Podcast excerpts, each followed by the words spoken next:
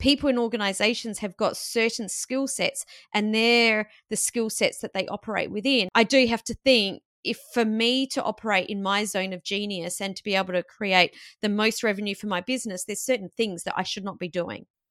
You're listening to the Thought Leaders Business Lab, the podcast for coaches, thought leaders, and change makers who are ready to become the standout expert. If that's you, stay tuned because you're in the right place. I'm your host, Samantha Riley, and I want to help you build a successful business sharing your expertise. Generate the impact and income you need to create your ideal lifestyle. It's time to make a difference and scale up. Are you ready? Let's enter the lab. Hello and welcome to the Thursday edition of the Thought Leaders Business Lab podcast. I'm your co-host Tim Hyde, joined as always by the wonderful Samantha Riley. How are you today, Tim? I'm in pain. I heard you have to share this story so that everyone else can have a little giggle just like I did. Everyone would think that basketball, of course, NBA finals are on at the moment, or just finished actually. But last couple of weeks, I've had my hand smashed up in a game of basketball, and then last night in our semi-final, I did both my Achilles and pulled a groin muscle. And I know how how painful pulling a groin muscle is. So I have tears in my eyes for you. I've done that injury a couple of times back in the day when I was a dancer and it is super painful. Oh, tell me about it. Thankful that I have wooden floors and a chair with wheels on it. So I didn't sleep at all last night. Of course, you know, I've got a bit of a cold as well. You might be able to hear. And every time I cough, there's this absolutely horrible pulling sensation right through my whole body. Pangs of pain shoot through me. But, you know, we are stoic. We are. And sending you many healing vibes that sorts itself out soon and that you don't need any more cotton wool or a wheelchair. Yeah, my wife keeps threatening to say, you know, maybe you should give up this basketball thing. we've uh, we've hit that age where we're meant to be very fit. There's some things that are just not quite happening, right? Imagine how fat I'd be if I didn't play. I, I know you're just back into the gym as well. I am. I have just started with a new trainer and yes, I was sharing with you as well that it is quite demoralizing to be going back and having to start all over again. It's a big, big slap in the face. But at the same time, I'm super, super glad to uh, be back in the gym and under the the keen and watchful eye of my new trainer. She's amazing. Awesome, awesome. Of course, that's just only one part of doing business. We've got to keep look after ourselves. And that sort of brings us onto the theme of today's podcast, which is all about the cost of doing business. Now, mm-hmm. the cost of growing up, of course, is, you know, we have to keep ourselves in pretty good physical shape in order to do business. And that requires ongoing maintenance. Mm-hmm. And that's really the theme of what it is today. Because you and I were reflecting just off air before we recorded, you know, what is the cost of doing business? And for many business owners, particularly when we start out, we look for free options. Mm. And it's almost as if we get stuck in this idea of free.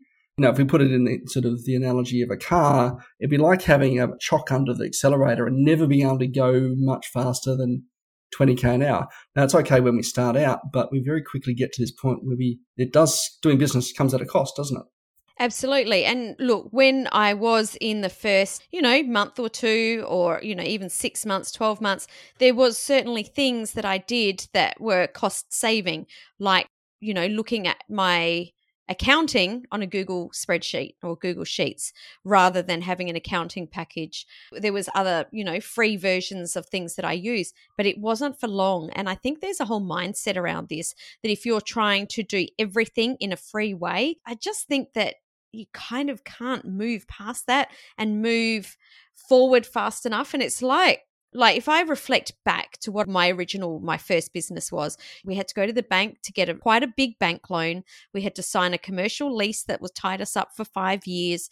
We had to put a lot of money into it a lot of research to be able to get the bank to say yes. So at the point that we'd put in like all our personal savings you know all everything that we owned a lot of time and energy and resources into getting this business up and running, it's like we'd, we'd put ourselves up against a wall and we had absolutely had to make it work. And now we can actually get away with starting a business for not very much money. You know, if we're in the online space, we can actually get up and running quite quickly and quite easily. And I find that because there's not that back against the wall kind of thing, that people can actually get held up here for way, way, way too long. Yeah, it's almost, you're right, it is a fear of kind of spending and accelerating. And, you know, I think we reflected that we, between us, we've spent sixty or seventy thousand dollars just on our CRM software over the last, yeah, you know, combined almost twenty years um, in our current businesses, and, and obviously a lot more before that as well. And if you said to someone who was starting out, well, you're going to spend 30K, 40K, 50K just on your CRM software, you might go, I'm not, I'm not going to do this. Absolutely. Surely there's, a, surely there's a free version. Yeah. And I think this is where there's two questions that you need to ask yourself. Number one, what is the cost of whatever it is that I need? But number two, what is the cost of not doing it or not having it? And that's certainly how I know you and I have had our CRM from very, very early in our businesses because we've understood the cost of not having these things in our business. Yeah, absolutely. It's a bit like uh, you know having a car, I guess. You know, you don't just one of the things when we buy a car, you know, not the 30, 40, 50, 20, whatever the number is, $150,000 we spend on the car. We often forget that that only gives earns us the right to do the other things, right? To go on adventures. Mm-hmm. We've still got to pay for rego and insurance and maintenance and fuel, right? In order yep. to be able to get anywhere. And that's very much like it is in business. We do spend other things, you know, whether it's dollars that goes out to other people or for software or rent or whatever it happens to be, or time that we spend, you know, is a cost of doing business. Um, I know a lot of people when they're starting out get into networking events, mm-hmm. But then don't necessarily invest in their networking education to make it doing better. So again, what's the cost of not doing that? The cost of not doing it is well, you spend, you know, hundred dollars, two hundred dollars, three hundred dollars worth of your time going to an event that's not very effective. Mm-hmm. Where all the other people that aren't paying for it, and that's something that you need to think about who am I surrounding myself or what am I surrounding myself with that's going to have me being able to move one step forward? Mm. And I think you reminded me of a really great, great quote earlier that the most expensive advice that you'll ever get is free. And I could not agree with this more. And I see so many people, and you know, I, it would be great as the listener if you could reflect now how many lead magnets have you ever downloaded? You know, I see people that are downloading all the lead magnets saying, but, you know, I know that I can get all the advice on the internet. I can just Google everything. And I know that essentially you can, but what are you missing? What is it that you don't know? What is it that you're not getting because you don't even know where to look for it? So that's from an information perspective, but there's certainly tools and resources that we should be paying for in our business that's like pouring gasoline onto the fire. It's going to make our business grow so much faster. I know back in 2008, I was at a an event in Melbourne, you know, probably three, 400 people in the room, 500 people, whatever it was. And one of the speakers, Bill Cates, not Bill Gates, Bill Cates, mm-hmm. who's a referral coach in the US, and he largely works with financial planners and the like does a lot of speaking as his main lead source and a really interesting guy. He was telling a story of referrals and how he built his referral business. And at the time, he was offering a, and I was very early in, in business at that stage, offering a course for a thousand dollars from stage. Mm-hmm. Now, I have never, that's the only thing, time I've ever bought anything from someone on stage. But I thought, okay, look, you know, again, is this a cost of doing business? If I learn some skills here that will not only serve me in the business that I was in at the time, but in every business thereon thereafter, is that worth a thousand dollars? Absolutely. If I improve my chances of by two or three or four percent of getting referrals, is that worth doing? And I would say that thousand dollars that I spent on that course back in 2008 has paid me back probably more than anything I've ever done. Wow.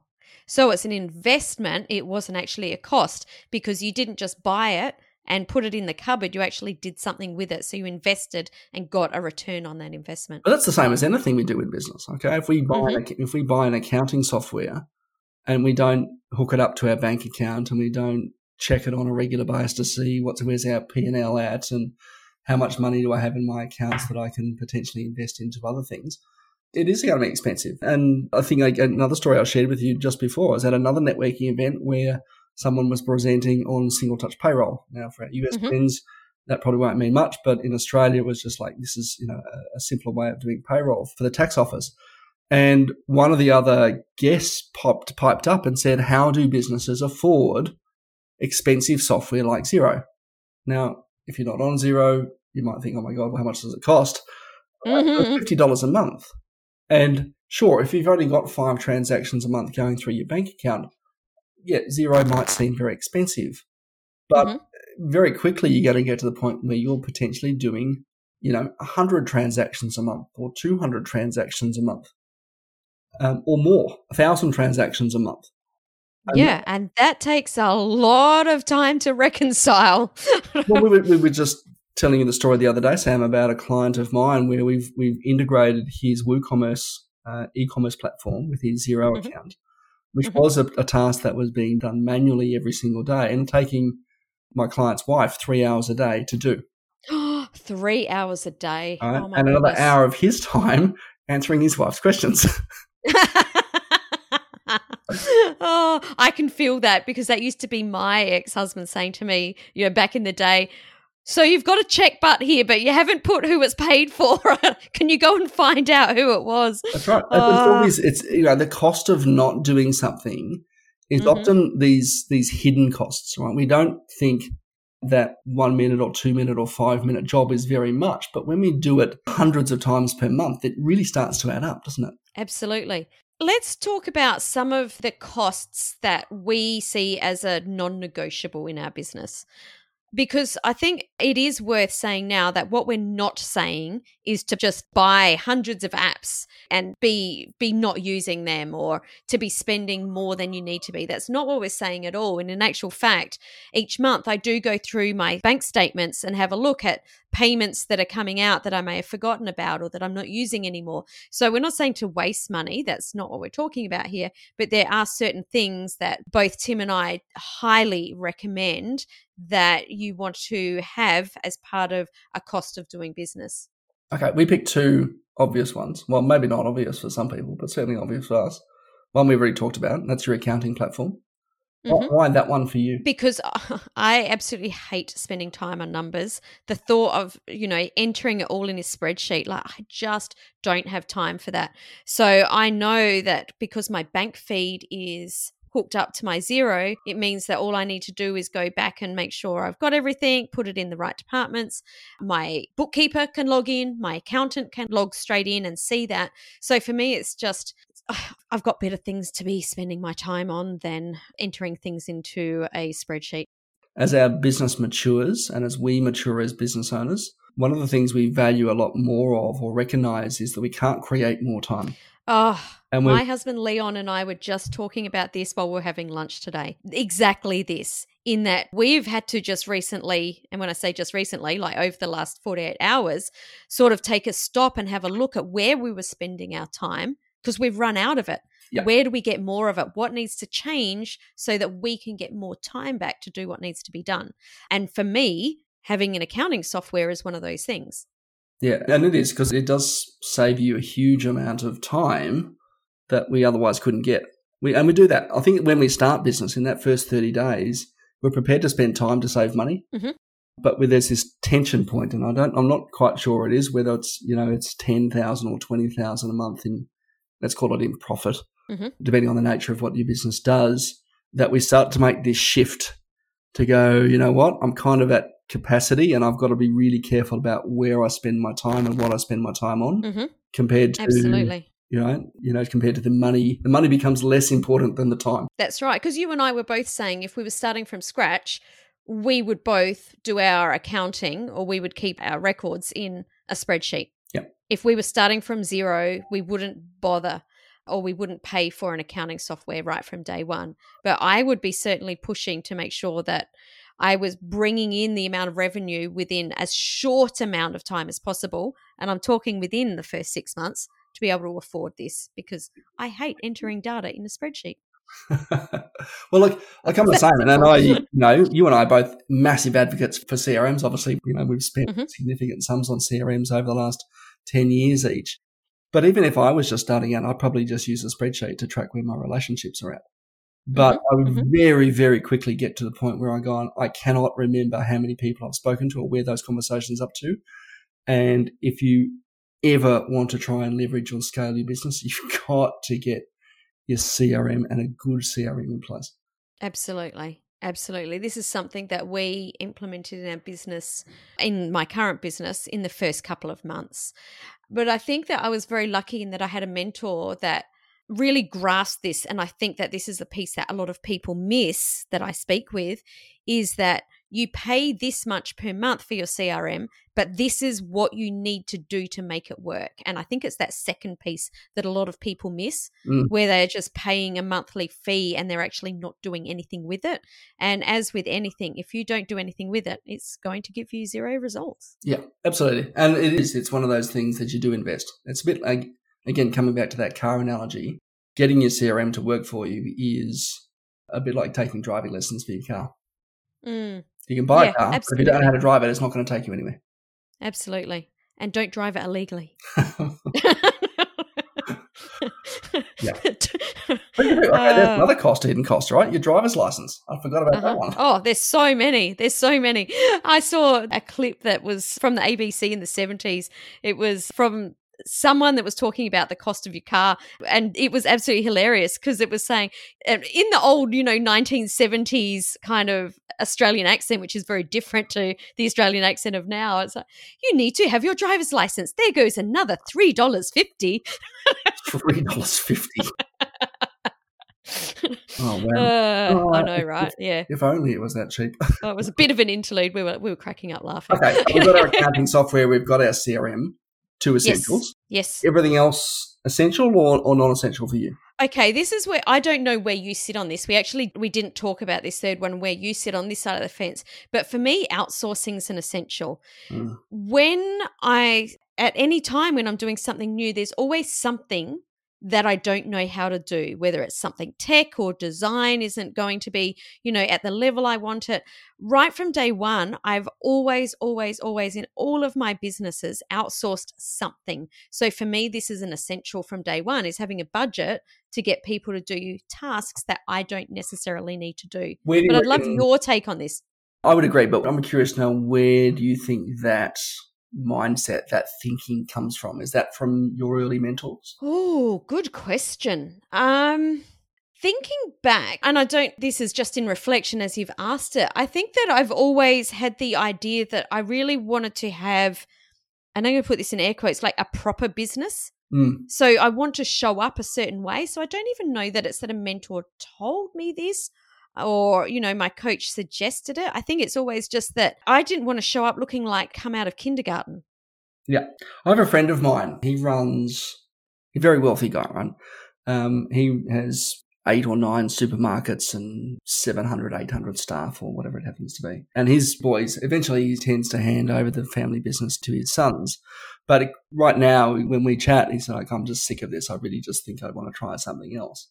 Mhm. Um, but if he started a new business today, it would absolutely be a success. Oh, It doesn't matter what. that's a pretty good track record. it doesn't matter what, but here's it. It doesn't matter what business he would go into, any business, it would Mm-hmm. be a success because he would approach that business saying, I need to hire the best people to get me the best outcome as quickly as possible. Yeah. And I think when the thing that holds so many business owners back is that we don't come to business with that mindset. We think, Absolutely. I can do this myself. I will I will get into Canva and I will create a new banner or I will try and learn my CRS system myself by watching 20 YouTube videos or Mhm. I will do something else right myself. I'll go and watch a thousand, you know, read a thousand blog posts on sales and suddenly become a good salesperson. Um, yes, you will get there eventually. But again, the cost of the elapsed period, I think is actually what is the reason why so many small businesses fail in that first five years. Couldn't agree more. And thinking about what you asked earlier, Tim, I'm a big believer in modeling. I always look at other people, other organizations, the other, you know, the way other people are doing things as a yardstick for where I'm at or where I want to be. And if you look at any big corporation, the CEO doesn't They don't work the factory line. Clean the toilet, for example. I mean, that's a very sort of raw and you know i don't mean that literally i just mean that people in organizations have got certain skill sets and they're the skill sets that they operate within. And of course you know i don't have a board of directors and you know a staff of 2000 that can help me out but i do have to think if for me to operate in my zone of genius and to be able to create the most revenue for my business, there's certain things that I should not be doing. Mm. It's a big shift, I think, for a lot of people. And if you're at that point in your business right now and you're thinking, what should I be doing next? I, I think this, you know, this little piece we've just talked about here is probably almost most important. What should I be doing? And what will, if I give it to someone else, will they get me a better result mm-hmm. than I could possibly achieve by myself? Mm. And sometimes, I'm going to turn that on its head because sometimes it's not thinking that someone else can do it better. Because how many times have we all said to ourselves, oh, I won't bother getting someone else to do that because I can do it better? Mm. I was talking to someone the other day that she said, okay, so you can do it better. So if you did that with 10 people, could you be doing it better? If you had to do that with 100 clients a week, would you still be doing it better? If you had to do it with a thousand clients a week, would you still be doing it better? Or at some point, are you going to burn out and not be able to deliver you know what's going to break and i thought that was such a great analogy i think that's brilliant i think if if we go you know we can put 100% of the out, outcome 100% of the result. That's what you produce. Okay. You are the best in the world at what you do. But you get two people, two staff, and maybe they only deliver at 170% of mm-hmm. what you do. And you at that 30%, I'm sure it's going to bug you like it would me. but Sometimes, yes, but only, I get over it pretty quick. they only produce 70% of the outcome that you do. But between the two of them, they're now producing 140% and freed you up to do something else. Mm. And so total output of your business as a result is now at 140% rather than a 100. Mm. In fact, it's probably not even that because you're now going to spend your 100% on something else. So your total output's now 240, whereas previously it was only 100. Exactly. Exactly. What's your parting thoughts, Tim? Effective specialization. Uh huh. God, I'm trying to get to my year 12 economics class here It was one of my few lessons I remember doing effective specialization. Even though you could nice. produce more than someone else, by giving it to someone else, total output was better. Love it. My takeaway or my parting thought is that your business is your livelihood. You need to take it seriously. If you're treating it like a hobby, it will give you the revenue or the results as a hobby. So start to take it seriously. What do you need to do? What is the cost of doing it? What is the cost of not doing it? How are you going to then use that data that you've asked yourself, the data that you've got from asking yourself those questions to be able to move yourself forward in your business? Absolutely. Um, if you know someone in business, share this episode with them, right? They will hopefully thank you for it or beat you around the head and saying, oh my God. it can be a tough pill to swallow. It really can be. It can be tricky to get your head around. Oh, but there is a free version. It is not going back. The most expensive advice you'll ever get is free. So be very, very wary of where you're spending your free. Mm, absolutely. I'm going to spend my free on wine no, probably not, because free wine might not be very good either. Anyway, exactly. guys, jump on. Thanks for joining us for today's episode. Jump on over to the Thought Leaders Business Lab community on Facebook. We'd love to hear your thoughts, your insights, your revelations from today's episode. You'll find all the other episodes there and an amazing community of supportive business owners who are all looking to play a bigger game. You will find this episode, of course, on all good podcasting channels. And we'll see you again next Thursday for another Thursday edition of the Thought Leaders Business Lab podcast. Thanks so much for listening. Ciao, ciao. Thank you for joining us today. We truly respect your time, so we hope this was valuable to you. If you're a new listener, thank you for checking out the show. And don't forget to connect with me by heading over to samanthariley.global forward slash connect. And you can connect with Tim at winmoreclients.com.au forward slash connect. Be sure to contact us and share any feedback, questions, or topics you have too.